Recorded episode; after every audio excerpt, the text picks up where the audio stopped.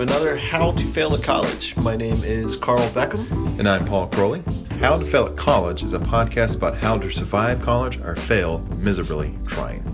Uh, so, today, as we are kind of getting to winding down the semester, terrifyingly enough, we're going to talk a little bit about something that we're all a little worried about lately following instructions. Yes. Um, so, we are going to do the best we can not to make this a venting session for the two of us and the frustrations that we have in going through and trying to grade assignments and tests that students turn in and hopefully focus on maybe why some of those things are happening and help you avoid those mistakes. In all fairness, Paul's going to try not to vent. Well, I am the therapist, so I will do the best I can to help Carl, you know, process some, my feelings. Yes, get some cathartic release. Uh, so yeah, well, let's dig in. Um, so the issues we've been running into, whether it's a worksheet, whether it's uh, attendance, whether it's instructions for a major assignment, is instructions just getting leapt over and things omitted, which were necessary components of the grades themselves. Yeah, um, and so it is a little frustrating right? When you provide the instructions, you, you review it in class, it's listed clearly on the syllable, uh, syllabus, well, well, at least we think it's listed clearly on the syllabus, and yet it's still not done correctly. And so we are just left asking ourselves, you know, why? Yeah, it's just mm, like we try to take a lot of steps to plan these things out efficiently and effectively so it is clear as possible what you need to do. But it's at what point do you just stop that because you're just holding a person's hand and basically telling them what to write compared to, you know, still providing at least some semblance of direction. May I start venting? If you must proceed. Three emails this morning asking about amount of research for final essays. Three! From nine o'clock last night until I got let's say nine o'clock this morning when I got back to my desk. Yeah. Three. And usually I find that the emails and questions that you have about the to clarify something in an assignment is not so much how can I make sure I'm doing this correctly, but in what ways they don't they're not very directly when they say this, but in a roundabout way, how can I do this assignment with the least amount of effort and still get a good grade? I and oh I don't know. Personally, my situation when I didn't follow instructions because I was an idiot. Um, it was kind of that. It was just trying to work. It was almost deliberate. It was a work around of those instructions where I would just sort of half-heartedly do them or mm-hmm. do do the assignment well enough. Right. Theoretically, um, and I think that's kind of what what I'm running into, and that I think all three of those emails was a little bit of peer pressure this morning that just frustrated me. so here's what I'm going to do on my end is that if you are that type of student, I'm going to help you out with this actually. If you want to just do the bare minimum that you can to maximize your grade, I'm going to tell you how to do that. Because I've actually got it down to a science. When I was finishing up my MBA, I was just done, right? I'm still done overwriting all these papers. And so what I figured out is that all these teachers are giving me a rubric. And so I looked at the rubric. Okay, what's worth the most points?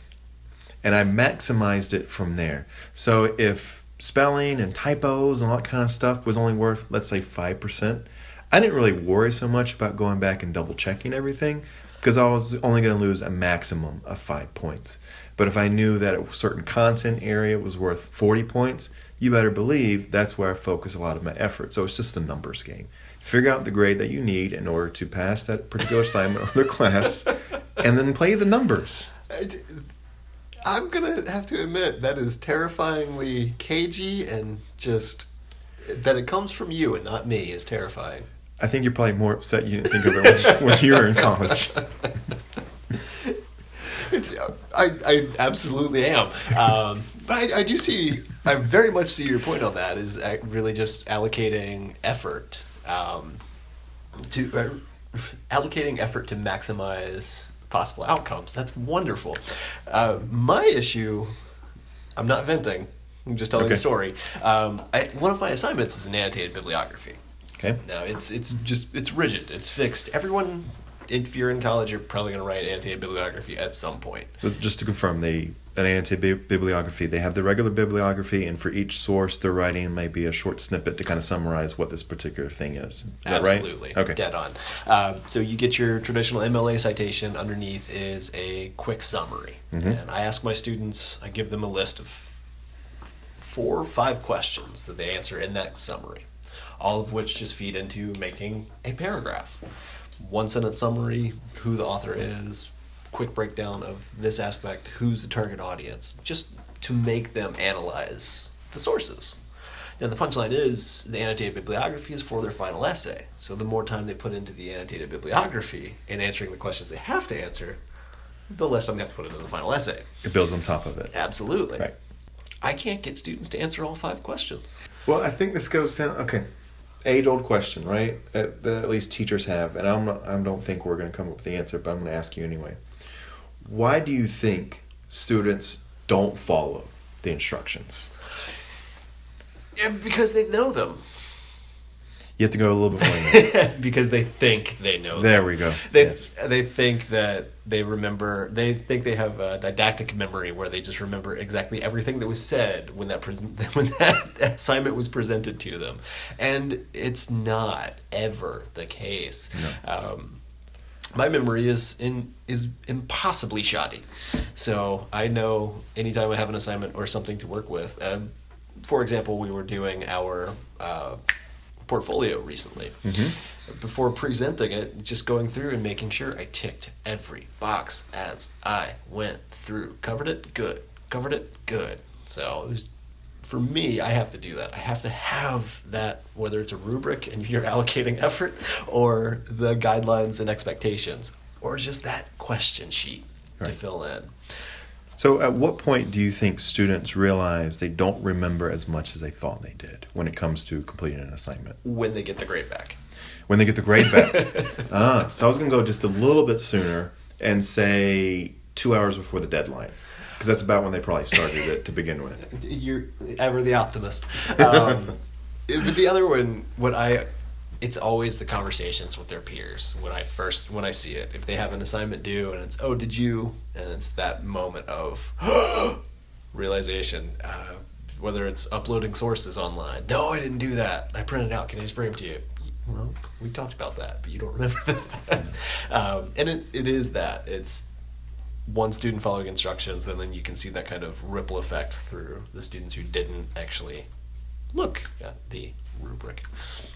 Well, what can we do to actually get them to look at the assignment guidelines or the, the classic struggle of just reading the dang syllabus? I uh, I do nearly an entire class period on the syllabus, and here we are, two weeks out from the end, and I had to explain to a student that because I haven't seen him since before spring break, that's four absences there on top of his four absences before spring break that I had to drop him. He's gone. And he informed me that he thought he had six absences.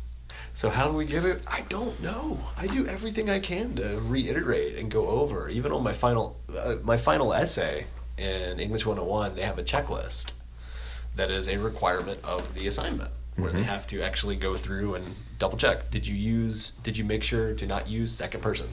Yep. Did you make sure to get any anecdotal evidence approved? Yep.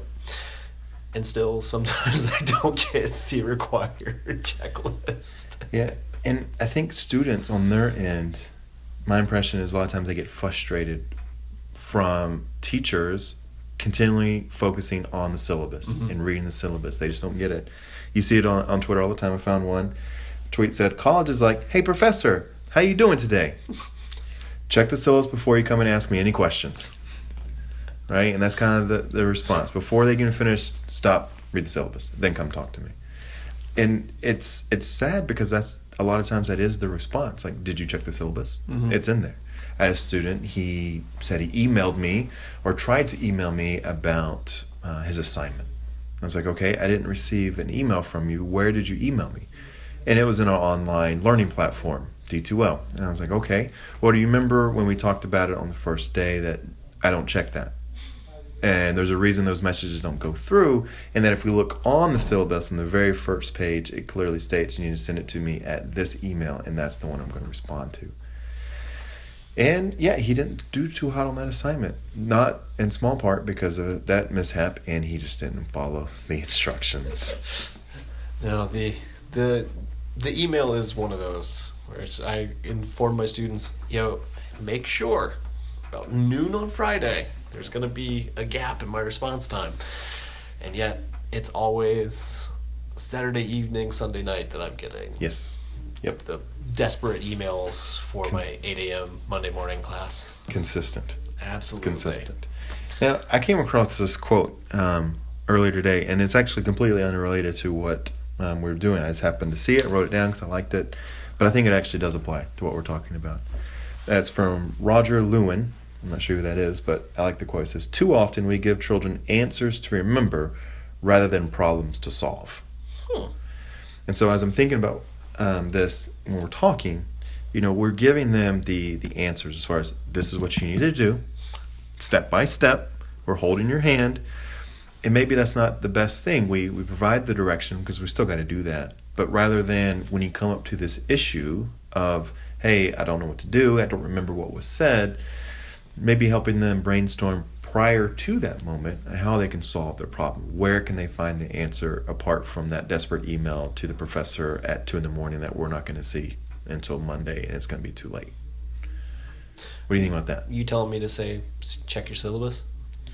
No, I'm saying maybe we as instructors instructors should do something different moving forward in that maybe part of the reviewing that syllabus on day one and expectations of the course is kind of saying, hey, here are ways to problem solve issues you may have throughout the course.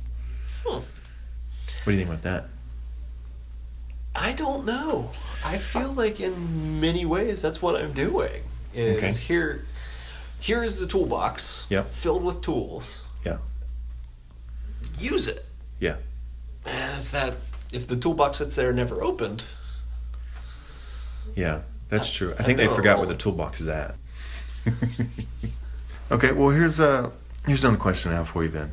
When we look at all these assignments or these tests and everything that we're going to have for students to do, right? Why do we give them so many guidelines to begin with? As far as trying to take them as best we can by the hand and almost practically writing this thing for them. we want success. We want them to succeed. We want them to do as best as they possibly can. Uh, but there's also we have our expectations, and giving those giving those directions is kind of a push, a drive towards meeting of those expectations, especially as instructors. Uh, making make sure you always do the X, Y, and Z. Okay. Our lesson structured towards it. Our instructions on all of our assignments do the same. So I think it really is just learning outcomes and success for our students that we give those. I definitely think we want to have clear expectations for them. So there there is no misunderstanding of what needs to happen, what they need to do in order to be successful in a class. That's why a lot of times we provide those guidelines. We use rubrics. They can see where their grade is going to come from. But at the same time, I think we also do it is because they expect it. They don't like those open-ended assignments where it's just, you know, here's a problem, solve it, or That's discuss it. possibly true. That is very, very, very, very true. The open ended typically are the ones that I find are met with the most resistance. Yeah. Even though that might be the most beneficial in the end for them. Hmm.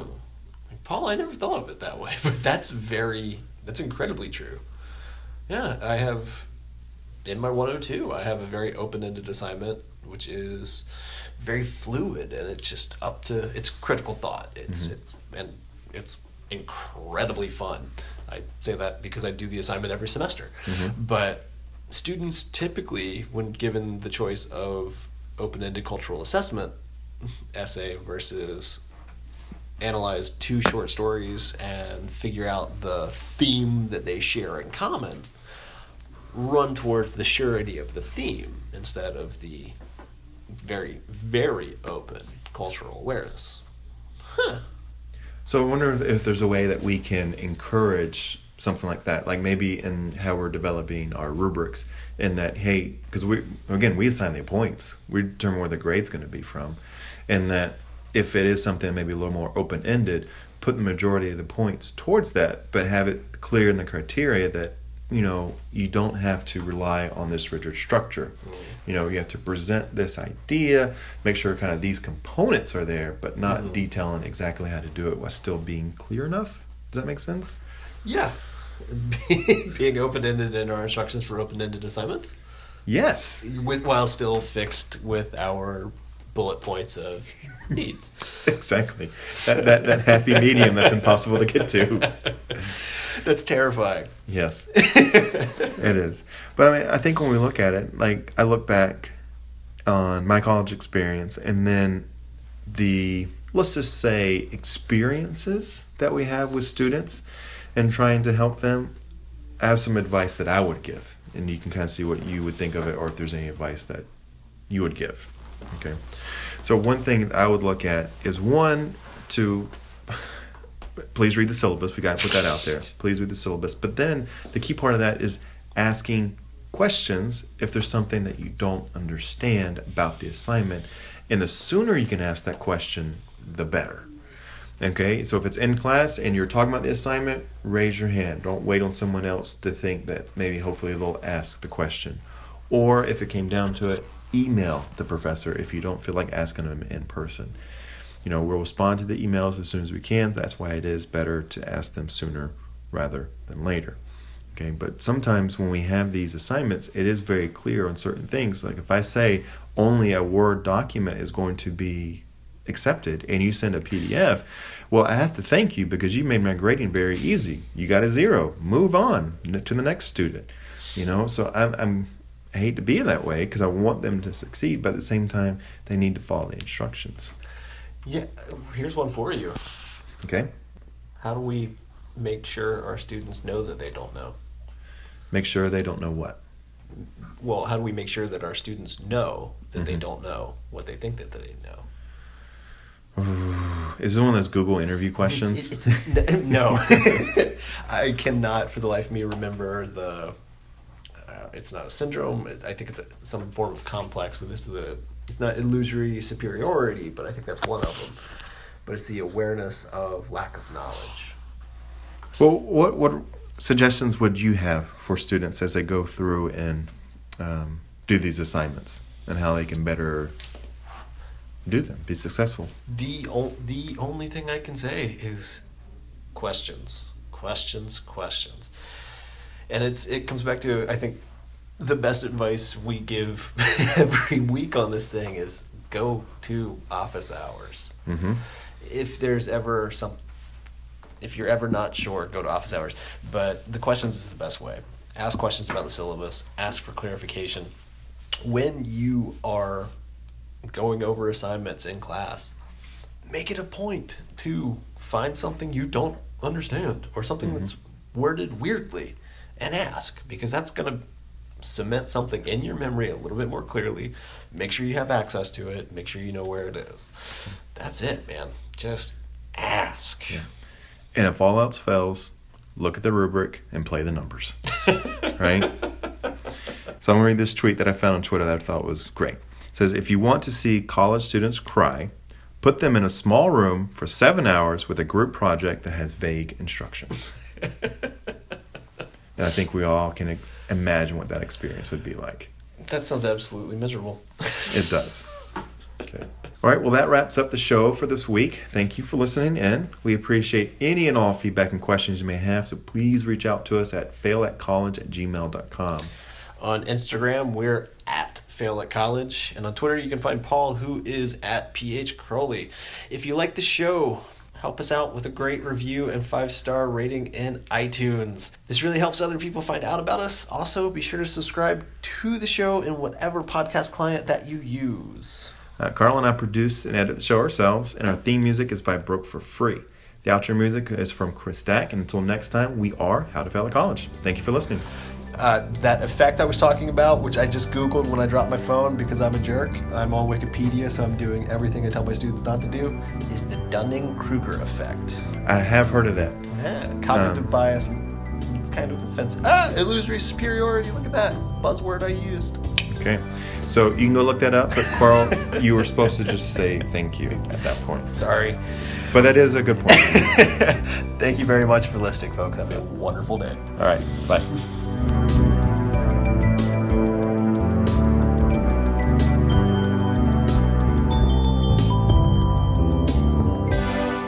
Now, there is one more tweet that I found that I wanted to share that I thought it was um, humorous. It says, If you want to see college students cry, I'll start again since Carl dropped his phone. Shut up.